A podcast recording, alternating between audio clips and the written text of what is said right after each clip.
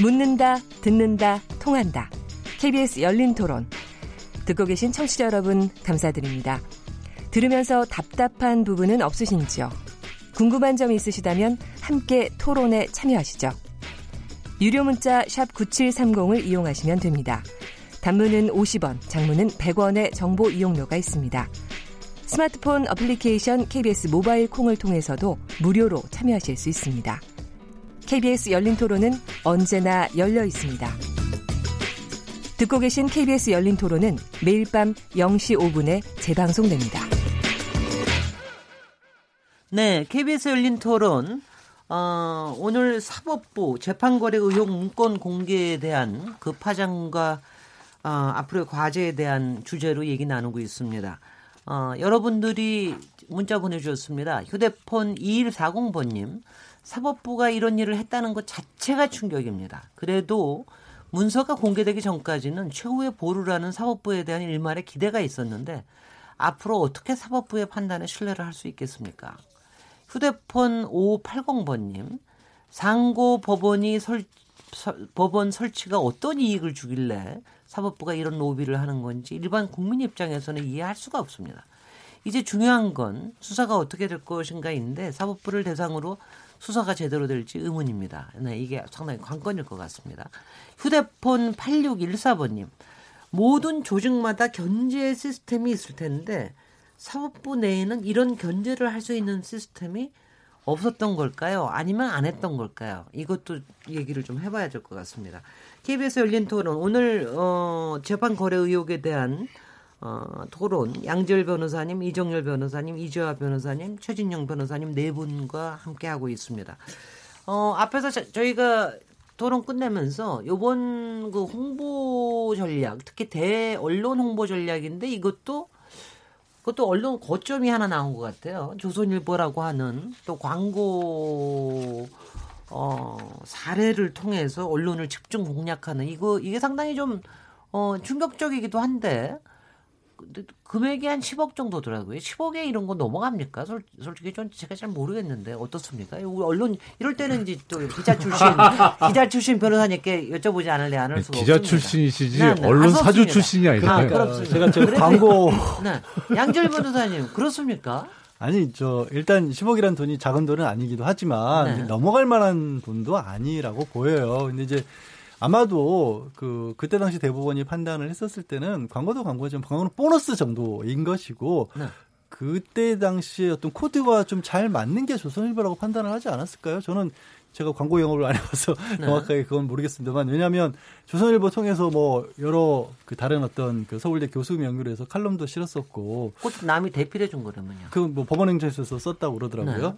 그리고 이제 조선일보 쪽을 통해서 그러니까 대법원에서 어떤 주장하는 바를 저 동조할 만한 분들의 독자들이 독자층이 또 조선일보가 많다라는 판단을 했기 때문에 이런 것 같아요. 그리고 어쨌든 당시에 판매 부수나 이런 걸로 봤었을 때도 대법원에서 판단하기에는 우리 쪽에 끌어들일 만한 분들이 가장 많지 않을까라는. 생각을 했으니까 이제 돈 10억 때문에 넘어가진 않았겠죠. 네네. 제가 좀 다들, 말씀드리고 네네. 싶은데요. 네. 참 이게 우리나라 엘리트란 분들이 좀 순진한 점이 없지 않은 것 같습니다. 본인들은 정말 고담 줄론을 얘기를 하고 이렇게 하면은 잘 먹히겠지 하는데 정말 대표적인 케이스 하나가 변협 압박 방안에서 실행 가능한 것 중에 하나가 대한변협신문 광고 게재 중단이라는 게 있습니다. 네. 근데 그 내역이 뭐냐면은 2013년 1월부터 14년 8월까지 한마디로 1년 반 동안 대법원 광고를 해서 얼마쯤 했을 것 같습니까? 글쎄. 2,400 만 원. 네. 이거를 가지고 변협을 압박하는 방안이라고 써놓는 것이나 5번이 아니라.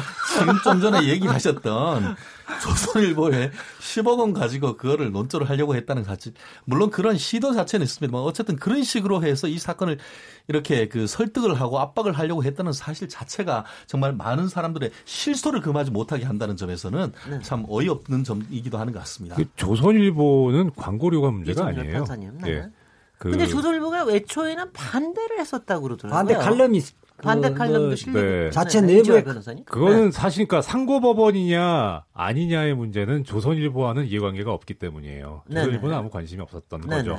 그러니까 그냥 그 부분은 자유롭게 의견이 나왔었던 겁니다. 네. 그런데 이제 문제는 어, 양승태 대법원 체제에서 상고법원을 강하게 밀고 있다는 게 감지가 됐었고 그 얘기가 아하. 나왔고 음흠. 그리고 어 제가 울산에서 부장할 때인데요. 2010년일 겁니다. 그때 전화로 조선일보하고 인터뷰를 한 적이 있었어요. 네.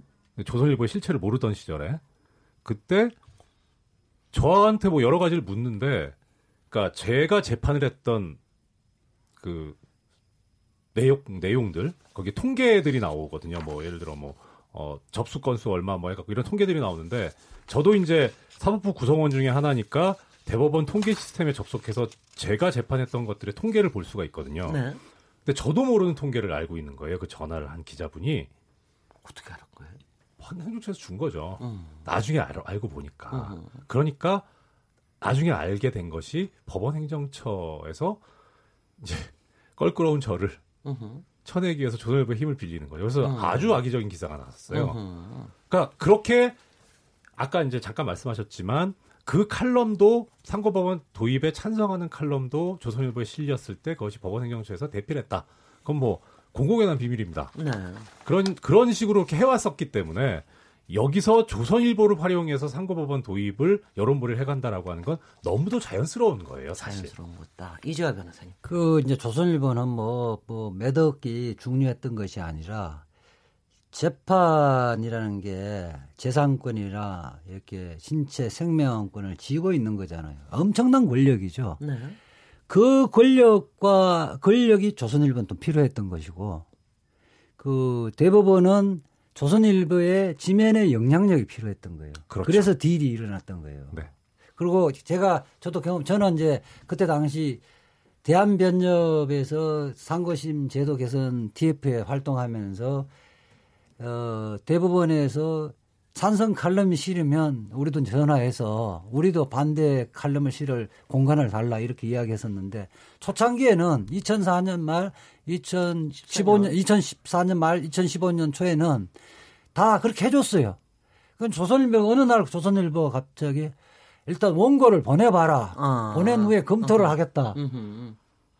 아 그래도 아니 그건 아주 기분이 나쁜 거잖아요. 네. 검열을 한 후에 씻겠다는 건데 네. 나중에는 보내줘도 시- 결국 씻지를 않더라고. 음흠. 음. 그러니까 그게 어, 각 언론사별로 이 말하자면 이 작업을 한 거죠. 음흠. 음흠. 그럼 뭐 필, 필자가 이재화 변호사 아 그 사람 안 돼 이렇게 이야기했던 거죠. 다시 기자 출신 양재열 변호사님. 네.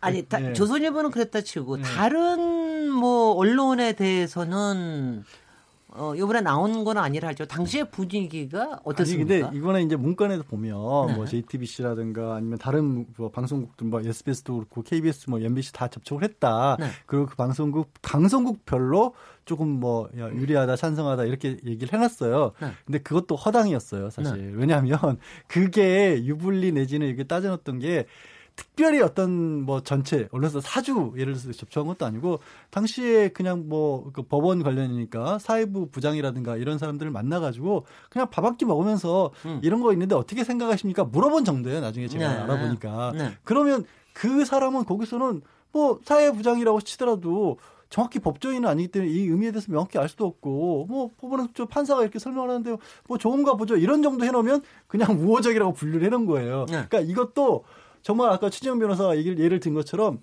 그러니까 헛똑똑이라고 해야 될까요? 그 사람이 거기 나와서 부장한 사람이 좋다 그랬다고 그 언론사가 입장이 그렇게 돌아가는 게 아닌데 그렇게 분류해놔 버렸다는 게 보면서 그러니까 어떤 거는 되게 치밀하고 어떤 건 되게 못됐는데 어떤 건 되게 어, 어수룩한 것도 많아요 사실은.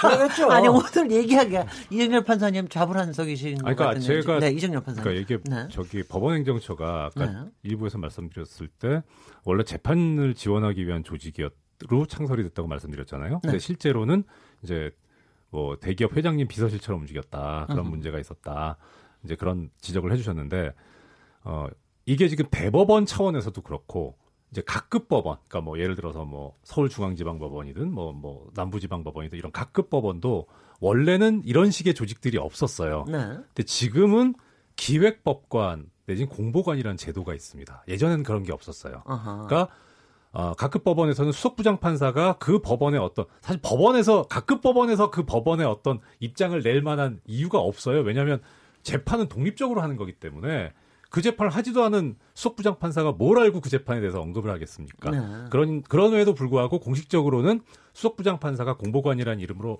이제 직함을 가지고는 있었는데 아예 양생태 체제 이후에 기획 법관 겸 공보관이라는 제도가 들어옵니다. 네. 이게 그러니까 어떻게 보면 법원 행정처라고 하는 서울의 중앙 조직이 있고 각급 법원에 심어져 있는 행정 업무를 담당하는 사람들이 되는 거죠. 네. 법관들이. 네. 네. 예. 그러니까 아까 양 변호사님 말씀하셨던 그게 지방지 같은 경우에 그 사람들이 아마 만났을 겁니다. 사회부장을.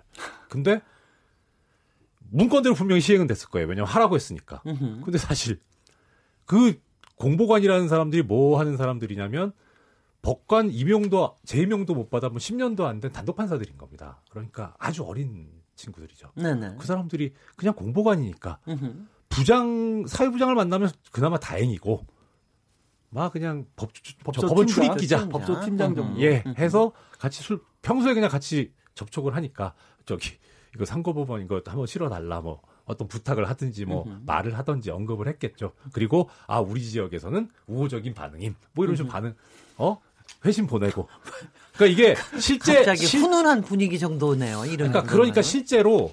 실제로 뭐냐면 움직일 때 법원행정처 자체가 움직일 때는 되게 치밀하게 움직였을 수 있는데 그게 좀 하위 직급으로 내려가면 내려갈수록 되게 엉성했을 가능성이 상당히 네, 높다. 그런데 어, 네네, 최진영 천희영 변호사입니다. 변호사님. 그렇기 때문에 이번에 그 밝혀진 그 196개 중에 그 언론에 관해서는 두 개의 문건이 있습니다. 네. 하나는 이른바 전통지에 대한 대응 방안, 네. 또 하나는 신문 방송 홍보 전략 2 해서 지역지와 종편 이렇게 나누고 있습니다. 지금 그 이 판사 이 변호사님 말씀하신 것처럼 전통 매체인 중앙 일간지 좀 전에 양 변호사님이 뭐 특정 언론 출신이라고 했는데 그 언론의 내부적인 분위기나 기존의 이 상고보험과 관련해서 어떤 글을 쓰는지 이런 부분도 사실 전통적인 그 대- 매체 내역에 다 나옵니다. 미루어 짐작컨대 행정처에서는 이 중앙 언론에 대해서 사회부장 또 편집국장 이런 분들에 대해서 일대일로 대응했을 가능성이 매우 높습니다. 네네. 그 또한 이 그 언론계에 있는 내부적인 인맥을 이용했을 가능성이 매우 높죠. 더불어서 지역지 같은 경우에 같은 경우에는 지금 제가 봤을 때도 지역에 있는 공보관 판사를 통해서 했을 가능성은 있고 경우에 따라서는 뭐 거점 도시 같은 이제 서, 뭐 부산 대구, 광주 이럴 때는 뭐 활동력 좋고 힘 좋은 이 임종현 차장님이 직접 내려갔을 경우 가능성도 배제할 수 없을 것 같은데요. 하나 종편 같은 경우에도 보면 어떻게 어떤 배경으로 돼 있냐 하면은 전통 매체에서 우호적 기사를 그 게재하면은 그 예세를 그 여세를 뭐라 대세론으로 만들고 그와 같은 것을 가지고 지역 유럽 언론과 종편에 대해서 체계적인 홍보를 해 나가겠다. 요렇게 2단계 전략으로 하는 걸 보면은 야, 이분들 법원 행정처에 있으면서도 진짜 언론에 대한 이해도 상당히 높다. 뭐 이렇게 볼 수도 있을 것 같습니다. 네. 저기 네, 이 부분 언론은 그 저 언론. 부분을 뭐 음흠. 지금까지 뭐 그럴 수 있지 않느냐 이렇게 오해할 수도 있는데 저는 네. 세 가지 관점에서 문제 심각하다고 보는데요. 예. 우선 전 서울대 총장 뭐 대필 한 사람 그렇습니다. 밝혀졌는데 저는 한두 명이 아닐 거로 봅니다. 그러니까 대필이라는 것 자체는 이건 이 사법부야 사실은 그러니까 정확히 좀 설명을 우리 청취자들 대필이라는 건 뭐냐면 사법행정처에서 상고법원 법원 왜 도입, 아, 아, 법원행정처에서 상고법원 왜 도입돼야 되는지 찬성의 내용을 칼럼으로 써서. 판사들이 칼럼을 써주고 음흠. 어, 교수나 총장들 이름으로 내보내는 거예요. 네, 네. 그게 조선일보에 나왔습니까? 예, 네. 예, 그러니까 뭐 하여튼 뭐 조선일보인지는 모르겠는데 하여튼 네. 서울대 총장이 자백을 했잖아요. 네. 그거는 우리가 논문 표절보다 더 나쁜 그럼요. 거예요. 그럼요. 그 다음에 조선일보에서 여론 조작을 하려 했다는 거잖아요. 이게 제대로 조선일보가 알아서 변호사를 상대로 여론조사를 한 것이 아니고 설문지 문안 이런 거를 찬성 부분을 유도하도록 문안을 다 만들어주고 그것이 50% 나왔을 때는 신문에 크게 쓰라. 50% 이하로 나올 때는 쓰지 말라. 이거는 여론을 조작하려고 시도를 했던. 거예요. 네. 아주 나쁜 거고. 네. 그다음에 이거는 지금 당당하면 뭐 자기들 비용으로 법- 대법원 비용으로 하면 되는데 불법적 내용이니까 지급을 못 하잖아요. 광고비에 얹어서 숨겨서 지급하게 했다는 겁니다. 네. 네. 이거는 지금 우리 최순실 박근혜 그 지금 국고손실. 국정원장 국고손실하고 똑같은 거예요. 네. 이건. 이거, 근데 아까 이정열 판사 이제, 이제. 얘기하시는 것을 되게 제가 듣고 되게 되게 꺼림칙했던 느낌이 네. 아니 이제 기획복권 제도를 만들었었고 전국 각지에도 이제 그런 어떤 공보관 역할을 겸하게 했었다라는 얘기를 하셨고 근데 보통 이제 법원의 판사님들이 가장 뭐 좋아하는 말씀 중에 하나가 판사는 판결문을 얘기한다라는 거거든요. 그렇죠. 그리고 사실 검찰 같은 경우는 수사 경과라든가 이런 걸 중간중간 정리를 해서 발표할 때도 있기 때문에 일종의 공보 담당이 필요할 역할이 있어요. 근데 법원은 결론이 판결문에 다 나와 있고 물론 그 판결문이 너무 때로는 간략하기 때문에 국민들은 불만스러울 때도 있지만 어쨌든 그거가 다 전부 다인데 네. 무엇 때문에 전국 법관에 이게 기획법권까지 만들어가지고 전국의 이 법원행정처 조직을 다 하부 조직까지 만들어놨는지. 이게 무슨 구- 지금 이제 다른 얘기지만 지금 군부대 군의 역할에 문제점으로 군 외에 또 기무사를 따로 운영했던 그런 문제점들이 지금 어떻게 불거져 나오고 있지 않습니까? 네. 왜, 왜 양승태 대법원장은 구- 법원에 그런 조직을 만들었던 거죠? 다만 그 부분은 제가 좀 말씀드리고 싶은데요. 변호사님? 그건 이제 검찰에도 다 있습니다. 아니, 그러니까 검찰, 과 법원이 다르다는 걸 제가 아, 그렇다 하더라도 말씀드렸잖아요. 어떤 판, 판결 같은 경우에는 판결의 의미를 사실 요즘 어떤 그 하금식 판결이 나오면은 법원이 저기 방송국에 가서 그 판결은 의원들은 의미다라고 하는 것이 바로 그 공보 판사들이 하는 주된 업무이기도 하고 특히 공보 판사 같은 경우에는 제가 알기로 각급 지방 법원 단위로 해서 홈페이지나 이런 운영을 계속 요즘 다른 때보다 훨씬 더 하고 있습니다. 그런 컨텐츠 만드는 것을 비롯해서 긍정적인 역할은 분명히 있습니다. 다만 그것을 이제 뒤에서 있으면서 지금 지- 어 지난번에 있었던 특별조사단의 보고서를 보면은 임종현 그 차장이 본, 본인이 이제 사법정책 실장이 있으면서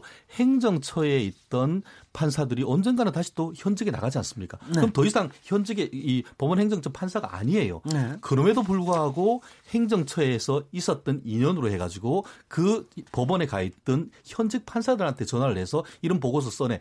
그런 내용들이 다 나온단 말이에요. 음. 그렇기 때문에 그와 같은 것이 법원 행정처의 관료와 법원 행정처의 사법권 남용이 대, 대표적인 케이스로 그 197페이지 되는 그 내용에 나와 있는 부분인 것 같은데요. 네네. 그러한 점에서 이, 이와, 이와 같은 물론 형법적인 의미도 밝혀야 되긴 되겠습니다만 앞으로 행정처를 개혁을 통해서 이와 같은 그 판사들 한 사람 한 사람의 독립성이 훼손되는 이런 일을 막아야 된다고 저는 그렇게 생각합니다. 네. 그 기획법관들이 뭘 했냐면 음흠. 어, 이 판사들은 기본적으로 부장이 되고 나면 배석 판사님들 있잖아요. 네. 특히 우배석 판사가 일종의 비서 역할 비슷하게 하잖아요. 하거든요. 음. 밥, 밥집도 예약하고. 그렇죠. 음. 법원장은 그게 없어요. 음. 어. 기획법관이 그걸 하는 겁니다. 아, 일종의 비서 비서 그런데 비서국가. 그러니까 이게 잘못된 거죠. 왜냐하면 그러니까 비서 물론, 예. 비선이 만들어지는 거예요. 그렇죠. 그러니까. 한 재판부 내에서 물론 우배석 판사가 뭐 이렇게 뭐 총무 역할을 하고 뭐 그건 그럴 수 있는데 음. 이거는 별도의 독립적인 재판부예요. 그 그렇다고 그 기획법관이 재판을 안 하느냐 안 하지도 않아. 다 하죠. 예. 예. 그러니까 상호분담을 2분의 1 정도 해요. 음. 그런데 실제 역할은 매일 아침 법원장 회, 저 보고 들어갑니다. 음흠. 어, 부장 중에서도 상부장이네요. 그럼 그분이 사실은. 근데 아예 단독 판사가 한다니까요. 그러니까 이게 처음엔 처음엔 사실 저걸 왜 만들지라고 했어요. 음. 근데 다행히도 제가 퇴직할 때까지는 창원법원에서는 그래도 막 그렇게 특별히 뭐 이렇게 좀 이상한 분들이 하진 않았는데 이게 이제 잘못 굴러가면 이런 식으로 굴러가는 거예요. 어, 그럴 수 특히 다른 판사들이 볼 때. 야 저 사람한테 내가 잘못 보였다면 음. 법원장을 만날 일은 별로 없습니다. 음. 근데 그 사람 만날 일은 오가면서 만날 수가 있어요. 어, 법원 내부의 분위기가 그러니까 절대 그런 조직은 그런 자리는 만들어서 그러니까 제가 아주 분위기가 묘해질 거예요. 김부장교 비슷하게 돼버린 거 아니에요? 그새 그렇죠. 말이죠. 예. 어, 그렇게 되는 거예요. 검찰에 있다고 해서 이거 절대 검찰하고 법원 조직이 다르지 않습니까? 네. 그 이제 이- 예전에는 당연히 그 판결의 의미를 어떻게 재판도 안 하고 그 사람이 얘기를 할 수가 있습니까? 그건 음. 절대 해서는 안 되는 겁니다. 네. 예. 우리 조금 얘기를 다른 저 논점으로 바꿔보겠습니다. 이번에 이제 얘기 나온 것 중에 가장 큰 게 실제로 재판 거래가 있었느냐, 재판 거래 의혹이 있는데 재판 거래가 실제로 있었냐, 그거에 따라서 앞으로의 또 향방이 굉장히 많이 달라질 텐데 오늘 그 보수 언론 뭐 제가 정확하게 조선일보 오늘자 기사, 기사에서 이렇게 얘기를 했다고 합니다. 공개된 문건을 보면 이번 사건의 핵심인 재판 거래 근거는 나오지 않았다. 이러고서는 어, 주장했다는 건데 말하자면 방안이 적혀 있지는 않지만 실행되지는 않았다. 이거 많이 들어보신 얘기죠.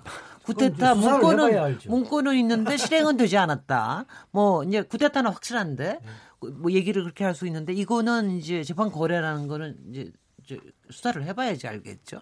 이 부분에 대해서 이제 이걸 어떻게 풀어나지? 실제로 의혹은 있으나 재판 거래가 있었다는 거를 앞으로 하려 그러면 어떻게 저기를 해야 되는 겁니까? 어떻게 생각하십니까? 우선은 이제 두 가지인데요. 네.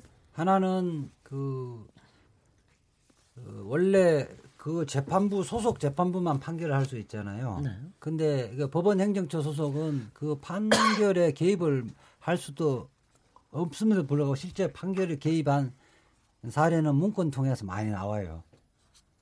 예, 근데 제가 이제 소속했던 통합진보당 그 지방의원 지휘확인 소송 전주지방법원에서 판결을 했는데 그 문건 보면 판결 선고 전에 판사하고 통화를 한 내용 그리고 그 판사가 부장 판사가 어떤 생각을 갖고 원고 어, 손을 들어줄 판결을 할 것인지 미리 다 알고 있었다는 거예요. 어, 그것도 사본 연수원 동기를 통해서 시켜서 그 이야기는 그 재판에 직접 관여했다는 이야기거든요. 근데 왜 그러면 그 재판을 관여를 했느냐? 이거는 권력과의 거리의 필요성에서 관여를 했던 거죠. 음흠. 근데 이 부분은 본인이 자백하지 않는 이상 나오지 않아요. 네. 그런데 문건에서는 아까처럼 청와대하고 접촉할 때 우리가 이런 이런 부분들을 어, 굉장히 대통령의 뜻에 맞게끔 재판을 해왔고 네. 앞으로도 이런 것들이 있다는 내용 정도만 나올 거예요. 네네.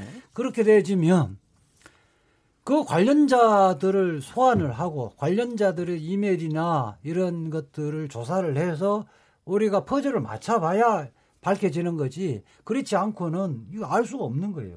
그래서 지금- 수사가 필요한 거죠. 지금 그 재판 거래 의혹이 확실한 사안들이 어떤 사안들이 있습니까? 어느 분께서 좀 설명해 주실 수 있는지요? 그러니까 지금 뭐 나오는 얘기는 가령 뭐 저기 그 위, 일본부 위안부 피해자에 관- 관한 것도 박근혜 대통령 뭐 세- 생각을 해서 그런지 1심 소송부터 개입하려고 했, 했었다 이런 그러니까 얘기도 그 있고 부분은 지금- 이재화 변호사님이 제일 많이 네. 알고 아니, 계시죠. 그 부분은 네네. 박근혜 대통령이 뭐 뭐 불가역적 뭐 그 뭐지 손 합의 합의다. 합의한 이후에 네. 그렇잖아요. 어쨌든 이 부분은 각하 판결을 하되 네. 국민들 의식해서 일본 정부를 꾸짖는 형태로 그 하라고 이야기를 해놨잖아요. 네. 이 이야기는 뭐 법원 행정처들끼리 그냥 그냥 소설 쓴 게 아니란 말이에요. 이 재판부에 영향을 미치기 위해서 재판부에 전달할 내용을 적어 놓은 거거든요. 네네. 재판부에 전달이 됐겠죠. 네. 자 그렇게 되면 죄송합니다만 네네. 여기서 저는 거기에 좀 네, 네. 관련이 이제 다 같이 예, 조금 천천히 최진영 같습니다. 자 여기서 최진영 변호사님 먼저 그렇습니다. 그 네네. 결국은 이제 이 부분이 음흠. 그 이미 그 현재의 대법원장님이 그 만들었는 특별조사단이 몇 차례 정말 조사를 했지 않습니까? 네. 특히 지난 2월 달에 해서 3개월 동안 조사를 해서 했는 내용 같은 경우에도 첫 번째 결국 어 판사 블랙리스트가 있었느냐 했을 때 그건 없다. 다만 뒤에 뭐 재산 관계라든가 아니면 동향이나 이런 부분을 했, 그 조사했는 그런 내역이 있는데 그것은 이른바 명백한 사법권 남용에 해당한다. 근데 이 사법권 남용이 단순한 남용을 넘어서 직권 남용이라든가 아니면은 뭐 관련되는 형사 범죄가 되느냐 이 부분도 그 거의 뭐 수십 명에 해당하는 법원 중에 가장 이 특별조사단에 있는 분들이 꼼꼼히 조사했는 결과 네. 최종 보고서에 보면은 네.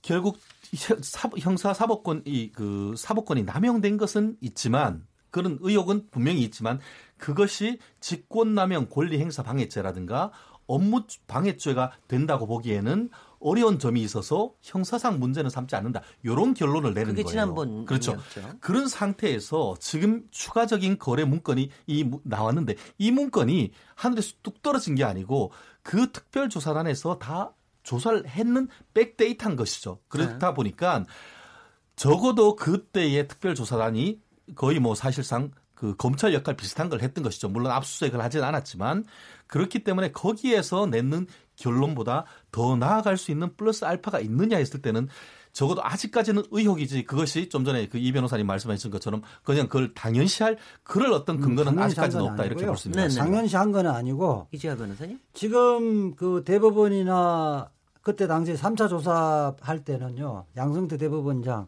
조사 안 받았죠. 음흠. 박- 박병 대 법원 행정처장 조사를 안 받았고.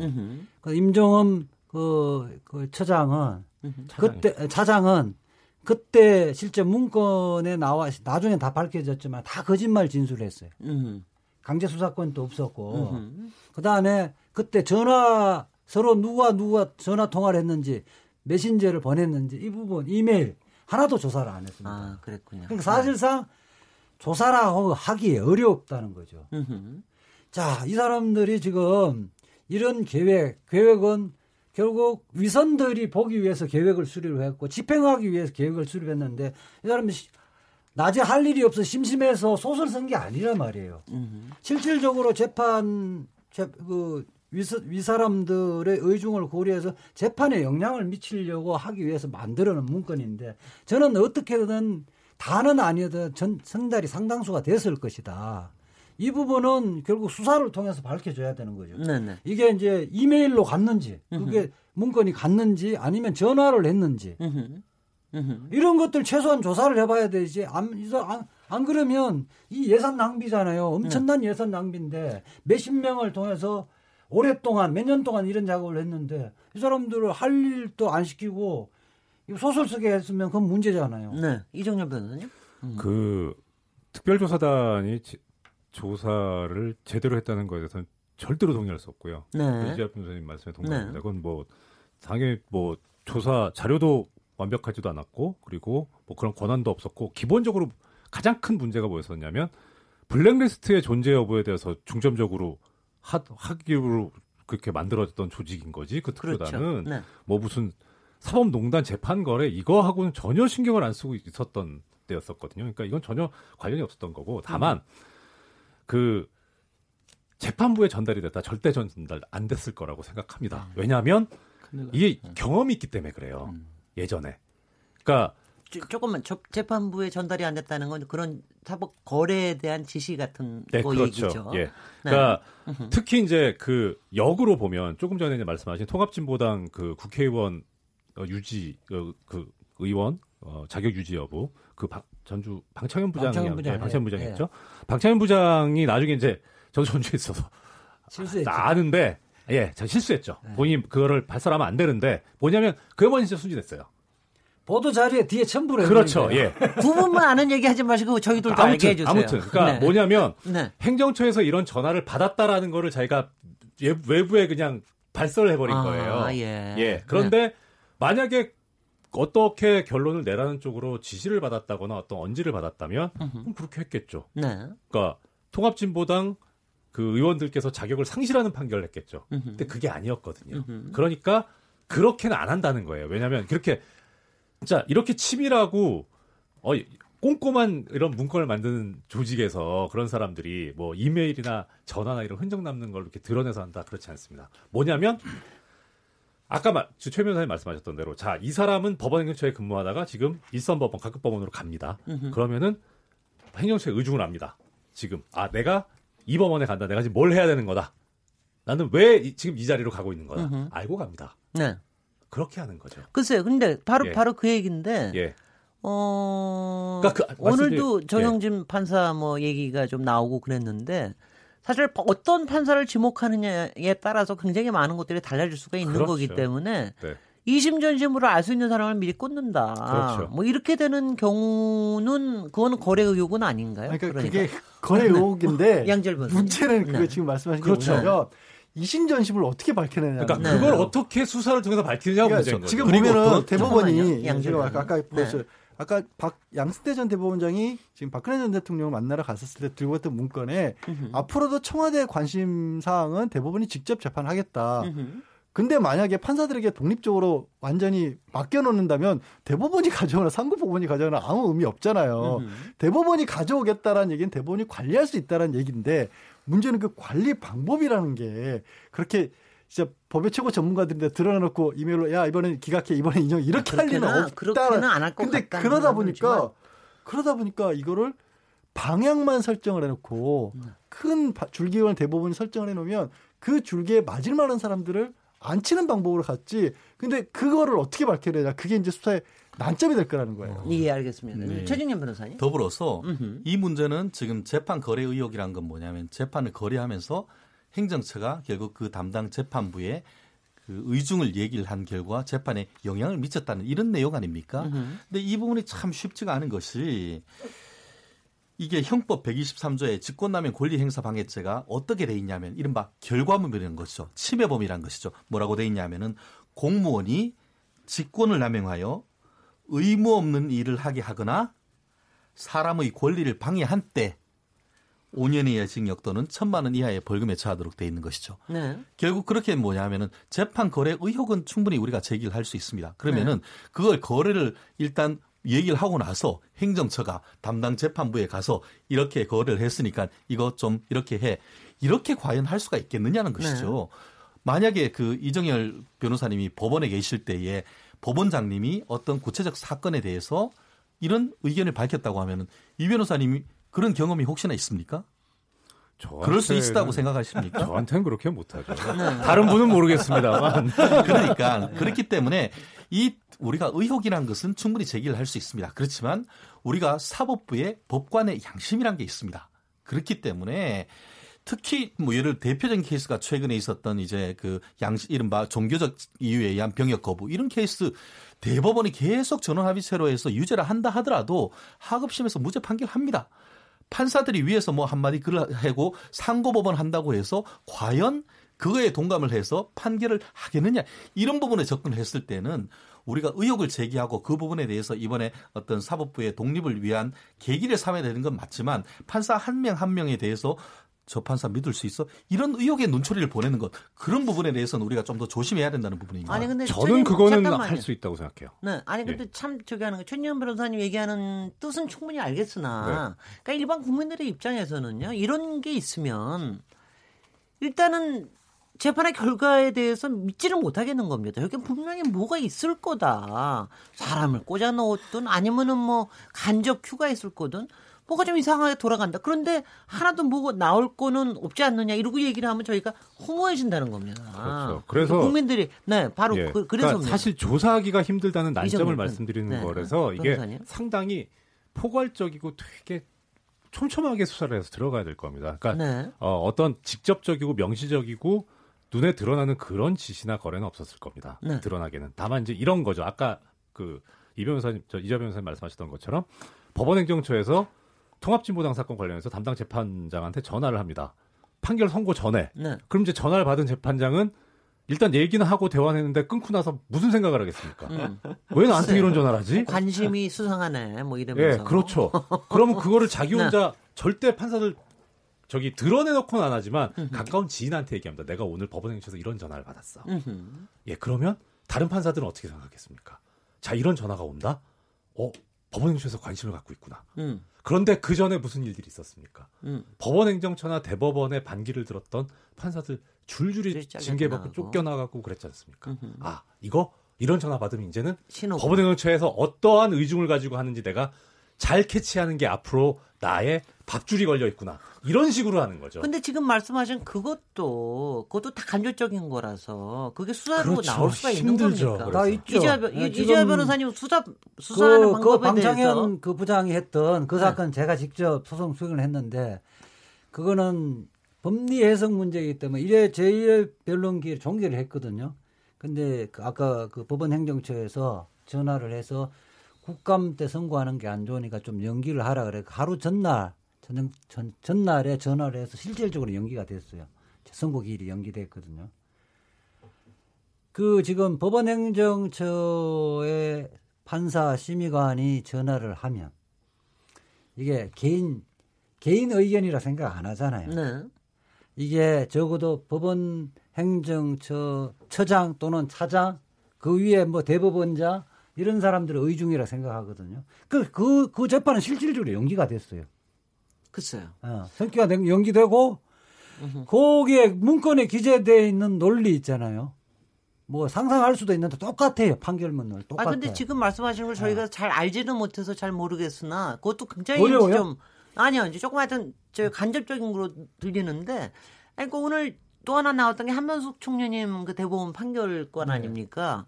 1심에서는 무죄 받았고 2심에서 유죄가 나오는데 2심 이제 유죄 한 판사도 정영집 판사 그거에 대한 얘기도 좀 나왔고 그다음에 어 대법원에 나가 가지고 한 1년 반 정도 끌었죠. 1년 반 정도 끌었는데 또 판결 나기 딱 2주일 전에 또 뭐 대법원장이 대통령을 만났 박근혜 대통령을 만났다 뭐 이런 얘기까지 해가 그러니까 이런 정황이라는 거는 얘기가 되는데 구체적으로 증거로 조사가 딱 될 수 있느냐 그 방법은 그까지는 네. 지금 검찰에도 그까지는 해서 그 부분을 기소하는 거는 쉽지 않다는 거는 검찰도 알고 있어요. 네네. 문제는 검찰에서 기소 방향은 그렇게 잡고 있어요. 예.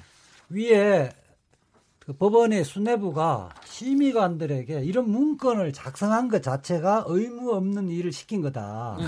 이렇게 보고 있는 거예요. 왜냐하면 판사들이 아, 이런 것들을 할, 해야 할 업무, 그 의무가 있는 사람이 아니잖아요. 그렇게 구성해서 아까 아까처럼 구체적으로 판결에 아, 승복을 해서 실제 판결문을 원래 이길 판결 원고 승소 판결을 할 건데 피, 원고 패소 판결을 해야 권- 그 의무 없는 일이나 권리 권리 방해죄가 성립하잖아요. 그렇게 구성하는 거는 굉장히 어렵다는 거예요. 때문에 원래 이런 업무가 국회 로비하고 이런 거는 판사의 고유 업무가 아닌데 의무 있는 일이 아닌데 위에서 시키니까 판사들에게 이런 의무 없는 일을 하게끔 만든 거. 이렇게 지금 아마 공소장은 작업될 거예요. 네. 자, 여기서 잠시 토론 쇼 가도록 하겠습니다. KBS 열린 토론. 오늘 재판거래 의혹 문건 공개의 파장과 앞으로의 과제 얘기하고 있는데요. 잠시 쉬었다가 앞으로의 과제 조금 더 집중해 보도록 하겠습니다. 지금 여러분께서는 KBS 열린 토론 시민 김진애와 함께하고 계십니다.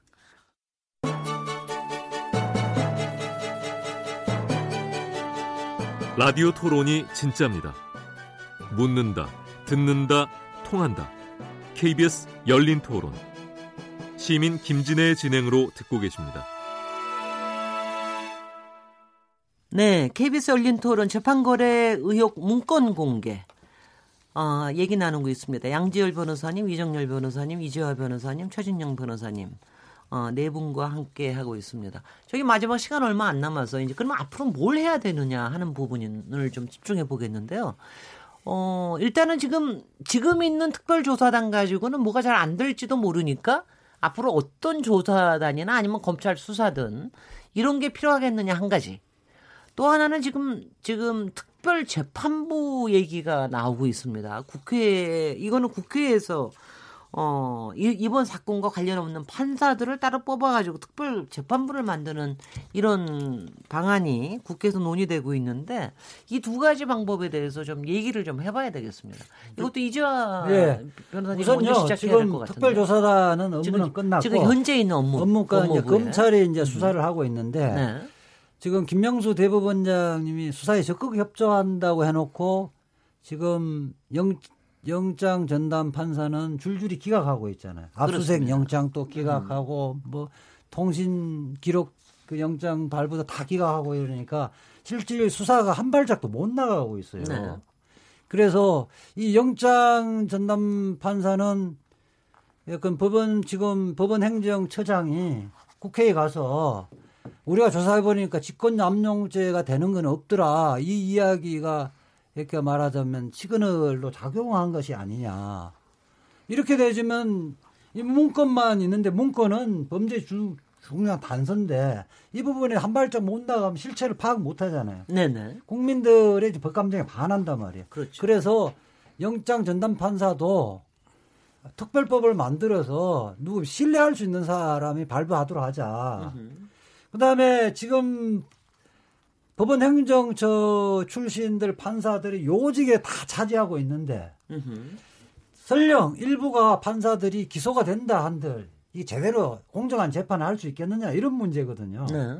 그래서 어, 평판사 회의에서 추천하는 사람하고 대한변협이 추- 아, 그 추천위원들을 구성해서 어, 이 사람들이 좀 객관적이다고 평가하는 사람들 복수로 추천해서 대법원장이 그 중에 임명을 하면. 뭐 헌법의 위반 문제도 안 생기고 국민들이 또 그 판결을 믿지 않겠느냐 이런 생각을 해서 이제 지금 특별법에서 특별재판부 구성안이 나온 거예요. 네. 그러면 특별재판부를 만들면 네. 거기서 이와 관련된 조사에 관련된 것도 담당하는 건 아니잖아요. 아, 수사는 이제 지금 수사는 검찰인데 현재 검찰이 부실 수사를 하고 있다는 지적은 없거든요. 네. 검찰이 의지를 갖고 있는데. 그 수사를 하려면 강제 수사를 하려면 영장이 필요하잖아. 영장 네네. 발부를 안 해주니까. 그 영장 발부조차도 특별재판부에서 할 수 있단 말이죠. 그렇죠. 네, 네. 그래서 지금은 재판부 합의부 재판부는 세 명이 어, 부장 판사 예, 좌배석 우배석 세 명하고 영장 전담 판사 한명 음흠. 이렇게 구성하는 특별법을 만들자는 겁니다. 우리가 여태까지 이런 경우가 한 번도 없었죠. 양지열 변호사님. 그러니까 이 사건과 관련해서는 없었다고 볼수 재판농단 자체는 근데 과거에는 이런 식으로 저- 어, 있었던 경우가 있고요. 아, 특별 재판부를 만든 적이 예, 그렇죠. 있었어요. 두 번 있었어요. 아, 반민특위를 반민특위 때 있었고 오히려 네. 쿠데타 때 있었고. 그리고 이제 여기서 네네. 꼭 빼놓지 말아야 될 거는 저는 그럼에도 불구하고 이제 음흠. 설령 그렇게 재판부를 추진을 한다고 그래도 어차피 어느 판사, 그러니까 뭐 어, 판사 협평위에서거나 아니면 변호사 추천을 하더라도 기존의 법원의 조직 내에 속해 있는 분을 가지고는 한계가 있을 것이다. 그래서 밖에 나와 있는 뭐 변호사로 활동하는 사람들 중에서 뽑아 넣어야 된다는 얘기도 있고 음흠. 그 거기서 뭐 특별법 논의에서도 꼭 필요하 이- 얘기가 있지만 저는 꼭 필요하다고 하는 게 국민참여 재판 형태를 여기서 반드시 써야 된다. 네. 그러니까 대법원에서 이기적이고 감성적인 존재라고 했던 국민들에 의한 판단도 반드시 들어가 줘야 된다. 그러니까 많은 경우에 지금 얘기하고 있는 논의하고 있는 것도 그렇고 뭐 과거에 뭐 어떤 뭐 의한 농단이라 이런 부분들도 사실 배심 원제가 도입이 됐을 경우 굉장히 해결될 수 있는 부분들이 굉장히 많거든요. 네. 특히 이번 사건 같은 사안 같은 경우에는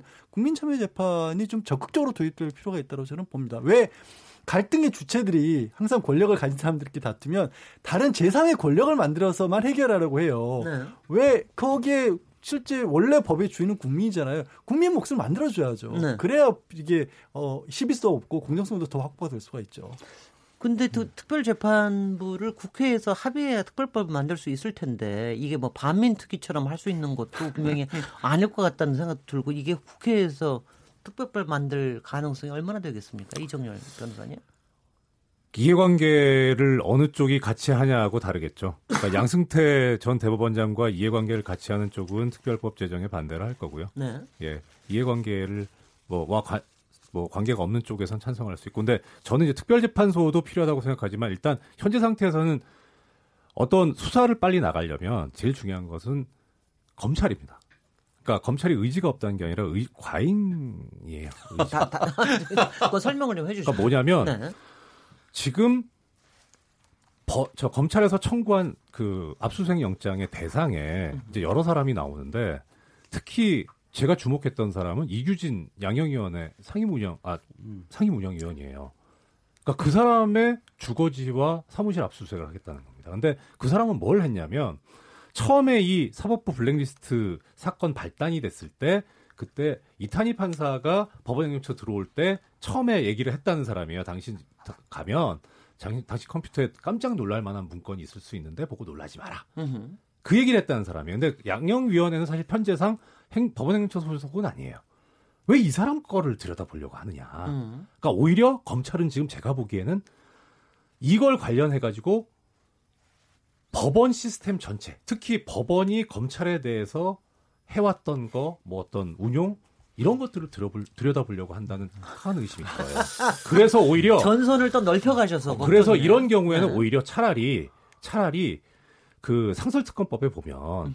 이해관계가 상충되는 경우에는 법무부 장관이 청구를 해가지고 특별검사를 임명할 수 있거든요. 네. 그래서 특별검사를 임명해서 네. 그래서 수사를 하는 게 더 좋다. 아하. 예, 네. 그러면 깔끔합니다. 그러니까 왜냐하면 만약에 이게 어떻든 간에 설령 검찰에서 선의를 가지고 사법농단 사태만 수사를 하려고 압수수색을 하는데 컴퓨터 저장 장치를 들여다봤 열어보고 들여다봤어요. 음흠. 근데 거기서 검찰 관련 게 나왔습니다. 음흠. 그럼 머릿속에 남아요. 네. 근데 아니 지금 공개 안 한 게 그런 게 좀 있는 게 아닌가 이런 생각도 좀 듭니다. 예.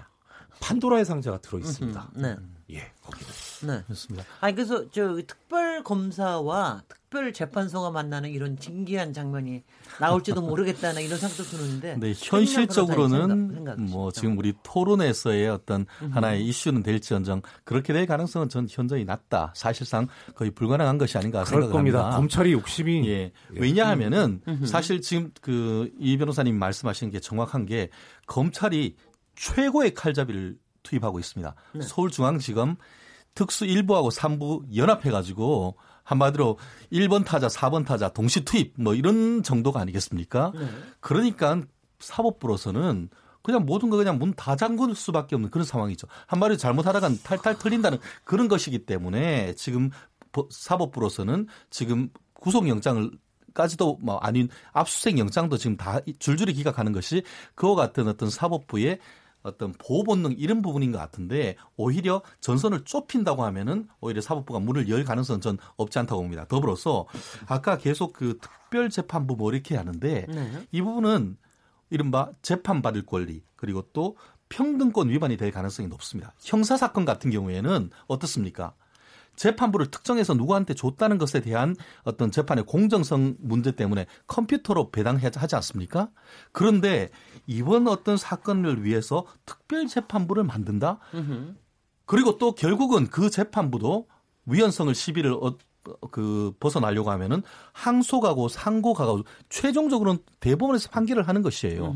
그렇다고 하면은 그런 어떤 특별 재판부가 필요한가? 오히려 그 재판부의 결과에 대해서는 오히려 불복하려고 하는 그런 부분이 있단 말이에요. 그렇다고 하면은 오히려 지금까지 했는 것처럼 똑같은 대로 하- 하고 재판부가 그 부분에 있어 가지고는 정말 사법부의 독립성에 어떻게 보면 호소하는 그 부분이 맞는 것이지 자꾸 특별 특별 특별 저는 그거 그와 그와 같은 방법은 오히려 나중에 후유증만 큰 것이 아닌가 생각합니다. 네. 저 예, 법원 이제 자, 그 변호사님. 부분은요. 네. 이 법원 행정처 압수수색 할 때 압수수색 영장 기각한 이유가 이미 제출 가능성이 있기 때문에 압수수색 영장 기각한다 이렇게 이야기했거든요. 네. 그런데 그 검찰에서 압수수색 영장을 청구한 게 원래 이미 수수한다고 해놓고 계속 요구했는데 안 주니까 압수수색 영장을 발 청구를 했는데 기각 사유가 이미 제출 가능성이 열려 있기 때문에 압수수색 영장 기각한다. 이렇게 했단 말이에요. 그러니까 이거는 법원이 대놓고 수사를 방해하는 것이고요. 이게 우리가 특검도 사실은 뭐 특검이 위헌이다, 평등권 원칙에 반한다 뭐 해서 위헌이라고 했는데 헌법재판소에 갔는데 다, 다 합헌 결정이 났습니다. 네. 결국은 이 제도라는 것은 민주주의 국가에서 국민 주권의 원리에서 어, 하에 그, 그 국가에서는 국민들의 의사 이상에 더 중요한 게 없습니다. 네. 국민들이 이게 지금 다 연결돼 있는 사람을 재판해야 되는데 예컨대 제가 제 동생이나 제 친인척이 관련된 재판을 내가 어떻게 합니까? 네. 공정하게 못하죠. 네. 그건 이런 형국이라는 이 거예요. 변호사님 하실 수 있을 것 같은데. 이런 행동이기 때문에 법원을 위해서도 특별재판부가 필요하다는 거예요. 네. 이게 이제 평등권 말씀을 최 변호사가 잠깐 하셨는데. 기본적으로 평등권이란 건 같은 건 같게 다른 건 다르게 하는 거고요. 네. 이거는 그야말로 특수한 사정이잖아요. 법원이 재판을 받아야 되는 상황인데 네. 어떻게 이게 같이 볼 수가 있겠습니까? 그리고 설령 항소심이나 대법원으로 가더라도 1심 재판부에서 드러나는 사건의 경과라는 게 재판이 공개되는 과정에서 충분히 국민들도 지켜보고 있기 때문에 함부로 틀 수 있는 건 아니고요. 네. 근데 이렇게 논의를 해도 결국엔 저는 왜 또 특별조사부 얘기를 할 수밖에 없냐면 이 상황을 타개할 수 있는 키는 칼은 검찰도 아니고 법원도 아니에요. 국회에서 법을 만들어줘야 돼요 이제는. 그러니까 국- 그걸 국민- 예, 결국. 국민들이 의견을 참여해서. 모아서 네. 국회에서 법을 만들어야 돼요. 네. 그러니까 서로 아까 이제 이정열 판사 지적 변호사 지적한 것처럼 검찰도 순수하지만은 않다는 의혹을 이미 받아버린단 말이에요. 그렇게 될 경우에는 양쪽 다 결국에 자기 기득권을 지키기 위한 싸움으로 변질해 버리고 그렇게 변질해 버리면 요 흐지부지 넘어가는 거예요. 자, 우리끼리 타협하자. 이렇게 돼버릴 수 있단 말이에요. 그거 막으려면 결국은 이렇게까지 문건들이 이런 문건들 나왔는데 국회의원들도 본인들 명예가 걸린 문제고 또 국회의원들 20대 국회의원들도 자기들 성향 분석까지 대법원을 썼다는데 가만히들 계실 거예요 국회의원들 들어 들, 듣고 계신다면 좀 나서 주십시오 제발 좀. 어, 그 혹시 들으셨는지 모르지만 저기 최근에 바로 이 건으로 촛불 집회가 열리고 있습니다. 지금 몇 차 지금 열리고 있는데 사실은 얼마 전에 기무사 쿠데타 문건 관련도 계엄령 관련 문건도 굉장히 충격적이었지만 사실은 사법농단 사태가 저는 개인적으로는 훨씬 더 충격이 그러니까 왜냐하면 이거는 나라를 계속적으로 지속하게 하는 신뢰의 바탕이 돼야 되기 때문에 이건 이건 상당한 위기다. 그래서 이번에 이거를 어떻게 넘어가느냐 하는 게 굉장히 중요할 것 같은데 저는 이 시점에서 아, 저 양성태 전 대법원장은 조금 무슨 입장 좀 입장이 좀 나와야 되고 그러는 거 아닙니까? 아니, 당연히 제가 나와야죠. 아 어떻습니까? 당연히 나와야 되는데 이- 이지연 지난번. 놀이터 기자회견 보면 제가 꼭 나가야 됩니까? 뭐 이런 태도를 보였는데 네. 아마 원래 저는 뭐 최순실도 지금도 그렇잖아요. 뭐 당당하잖아요. 뭐 자기가 뭐 남들은 국정농단을 했다 그러는데 자기가 국정농단하는 게 뭐가 국정농단인지 부인하고 있잖아요. 양성태 대법원장도 사법농단 내가 없죠? 40년 동안 어. 국가를 위해서 했는데 네. 나를 조사해 이런 입장이에요 아직. 네. 아니 사법농단 저기 어, 저, 이정열 저 변호사. 무서워 죄송한데요. 네. 아니 그런 입장 해명하고 네. 그럴 그럴 양식 있는 사람이면 이런 짓을 했겠습니까? 아, 그게 아니야. 안 되니까 이런 짓을 하는 거죠. 저는 양절- 약간 양절 어떻게. 보냐면 네. 해명이라기보단 네. 차라리 떳떳하셨으면 좋겠어요. 무슨 말씀이냐면 네.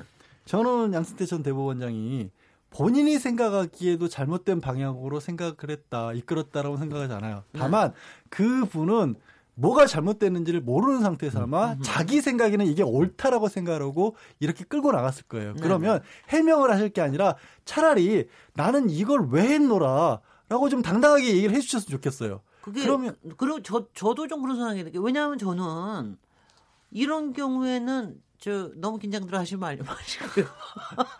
이런 경우에는 조금 그냥 확신범이라도 확신범이다 이거는 차라리 분명히. 저는- 저는 그랬으면 왜냐면 이거는 좋겠어요. 나의 이념과 나의 소신에 의해서 그리고 정말 국가의 발전을 위해서 이렇게 했다. 뭐 이렇게 좀 얘기를 그렇게 하는 게 더 맞는 더군다나 이- 이미 자료도 이미 많이 나와 그쵸. 있잖아요. 그리고 거기서 이제 결정적인 부분들 예를 들어서 가정이지만 탈의날 부분들이 있으면 그건 빼놓고 말씀하시면 되잖아요. 네, 이 부분과 관련해서는 네, 네, 제가. 그 네. 지난번에 그 3차 특조위 그 발표가 난 이후에 네. 어 저도 글을 쓰면서 이 이른바 사법권 남용에 대해서는 양승태 전 대법원장님이 사과를 해야 된다라는 네. 글을 쓴 적이 있는데요. 근데 아마 양승태 대법원장님 같은 경우에는 이미 검찰이 출국 금지를 했던 것이죠. 네. 한마디로 피의자로 사실상 입건했는 거나 마찬가지입니다. 네. 아마 그렇기 때문에 이 시점에서 어떤 그 본인의 행위에 대한 어, 국민의 성명을 한다는 것은 현실적으로는 기대하기 어렵지 않을까 싶은데요.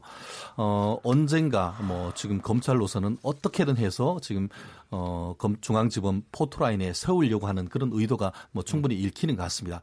어쨌든 그때라도 지금 말씀하신 것처럼 본인이 왜 그렇게 했으며 과, 이, 이와 같은 그 상고 법원이 절체절명의 어떤 국민의 권익을 위한 과정이었기 때문에 그와 같은 것에 대해서 정당한 절차를 했다라는 것을 아마 많은 분들이 기대하고 있을 겁니다. 그렇지만 앞으로 지금 현재 나오는 전체적인 입장에서 봤을 때는 양 대법원장님의 그런 그와 같은 순수한 의도가 의심받고 희석된 그런 상황이면은 틀림없습니다. 절대 순수하지도 않고. 선의도 아닙니다. 그리고 네. 왜냐하면 일부에서 처음에 말씀드렸지만 그런 선이었다고 보기엔 너무 열심히 했어요. 네. 너무 열심히 했어요. 그럼, 아니 좋은 건데 그럼 아이고 좋은 거니까 우리가 함께 해봅시다 하면 되는데 왜 이렇게 열심히 하지 이상한 거예요. 아니 제가 이 제가 이, 말씀하신 김에 예. 죄송합니다. 양절 진행자님의. 권한을 네. 제가 남표 빼 이게 아니 감- 항상 감- 진행 많이 아니, 해오셨으니까. 네. 왜 도대체 임기가 정해져 있는 선출직도 아닌 정치인도 아닌 임명받은 어쨌든 대법원장이 임기가 분명히 있는 분인데 왜 그렇게 열심히 하셨다고 혹시 개인적으로 추측이잖아요. 어차피 네. 추측 한번 좀 해- 말씀 좀 해주세요. 다음 대법원장 누구라고 생각하셨어요? 남- 아 당시에 예. 네. 아 누구라고 생각하셨어요? 음. 양승태 아 이후, 김영수 다음. 대법원장이라고는 절대 생각 안 했죠. 당연하죠. 그때는 탄핵 전이니까 음. 누구라고 생각하셨어요? 아. 거기에 해답이 있습니다. 알겠습니다. 포인트. 예, 예. 저는 제가 또 이런 얘기하면 또 뭐라 그럴지 모르요 저는 그냥 이렇게 생각했어요. 야 망고 대대로 해 먹으려고 그랬구나. 맞습니다. 그게 정답이에요. 그겁니다. 아, 그거죠. 그겁니다. 그거 맞죠. 이 근데 예. 제가 이렇게 얘기하시면은 모든 국민들이 다 압니다. 그걸 아셔야 돼요. 국민, 그러니까 모르시, 모르시지 않고 국민들이 다 왜 저런 짓 했어? 누구를 위해서 충성한 것도 아니고. 아니, 뭐 해먹으려고 그런 거지. 망고대대로. 이게, 이게 사실 네. 좀 걱정되는 게 뭐냐면 검찰이 정말 제대로 좀 봐주면 사건의 그 맥락과 포인트를 봐주면 좋겠는데 아까 이제 그 어떤 기, 그 검찰 내부의 어떤 어떤 뭐 이렇게 이해관계가 있을 것 같다는 의혹, 예, 저도 그 의혹 때문에 지금 찜찜해서 그런데 네. 사실 이 사건의 가장 그거는 그겁니다. 민사판례 연구회로 대표되는 그 조직입니다. 네. 거기가 문제입니다. 예. 앞으로 그쪽으로 가보도록 하고요. 저희 시간 얼마 안 남아서 마무리 발언 한 30초 정도씩 할 수 있는 시간이 있습니다. 저, 뭐, 오늘 최진영 변호사님부터 30, 30초만. 딱 30초 하겠습니다. 네네. 현실적으로 직권남용 권리행사방해죄는 어떤 침해가 돼야 되는 부분이 있기 때문에 실제로 검찰이 수사하기는 상당히 어려운 점이 없지 않습니다. 근데 그 부분은 검찰의 역량에 맡기고 내부적으로 해야 될 부분이 있습니다. 바로 법원 행정처의 개혁인 것이죠.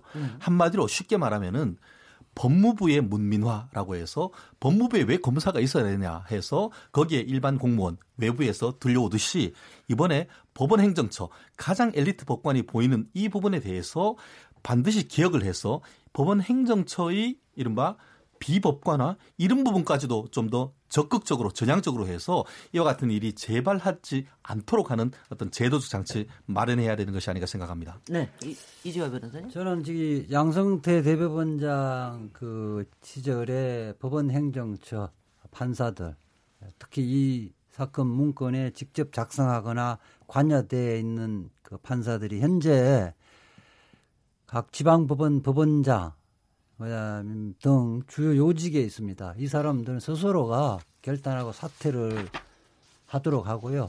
그렇지 않으면 양, 그, 일단 법관 징계위원회에는 최소한 회부를 해야 된다고 봅니다. 그러니까 인적 청산이 없는 개혁은 저는 없다고 봅니다.